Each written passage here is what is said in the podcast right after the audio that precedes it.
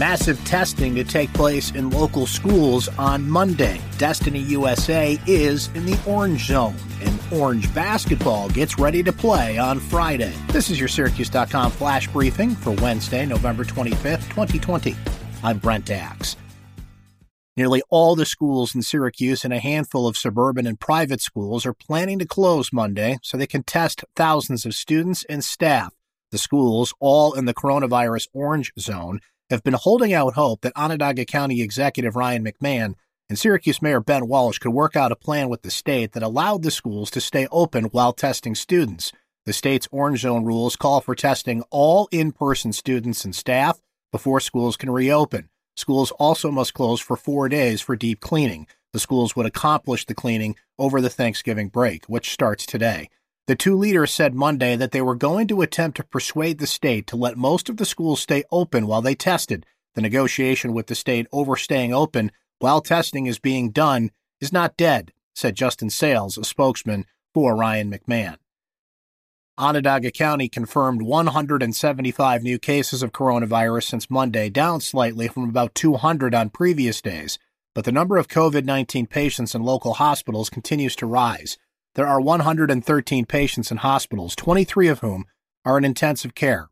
That's the most coronavirus patients in hospitals since the pandemic hit. Destiny USA is clearly in the coronavirus orange zone that restricts businesses and school activities in Syracuse and some suburbs, despite some initial confusion Monday when state officials first announced the zone. The biggest impact of that designation will be on the mall's restaurants and bars, which can no longer host indoor patrons as of Wednesday. Food vendors are still allowed to sell takeout meals and provide outdoor dining, but indoor dining is not allowed. And what exactly does outdoor dining mean at an indoor mall? It's not yet clear whether takeout meals can be consumed in Destiny's food court seating area, according to McMahon. He said he thinks the food court might remain open, but is seeking guidance from state health officials.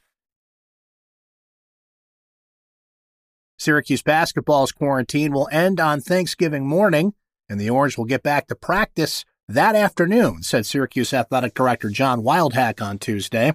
The Orange had been on quarantine lockdown since November 15th when Jim Boeheim announced that he tested positive for COVID 19, and the university revealed another person in the program had also tested positive. That sent the program on pause, during which players could do nothing basketball related. That's your Syracuse.com flash briefing for Wednesday, November 25th, 2020. I'm Brent Axe. Stay safe and have a great rest of your day.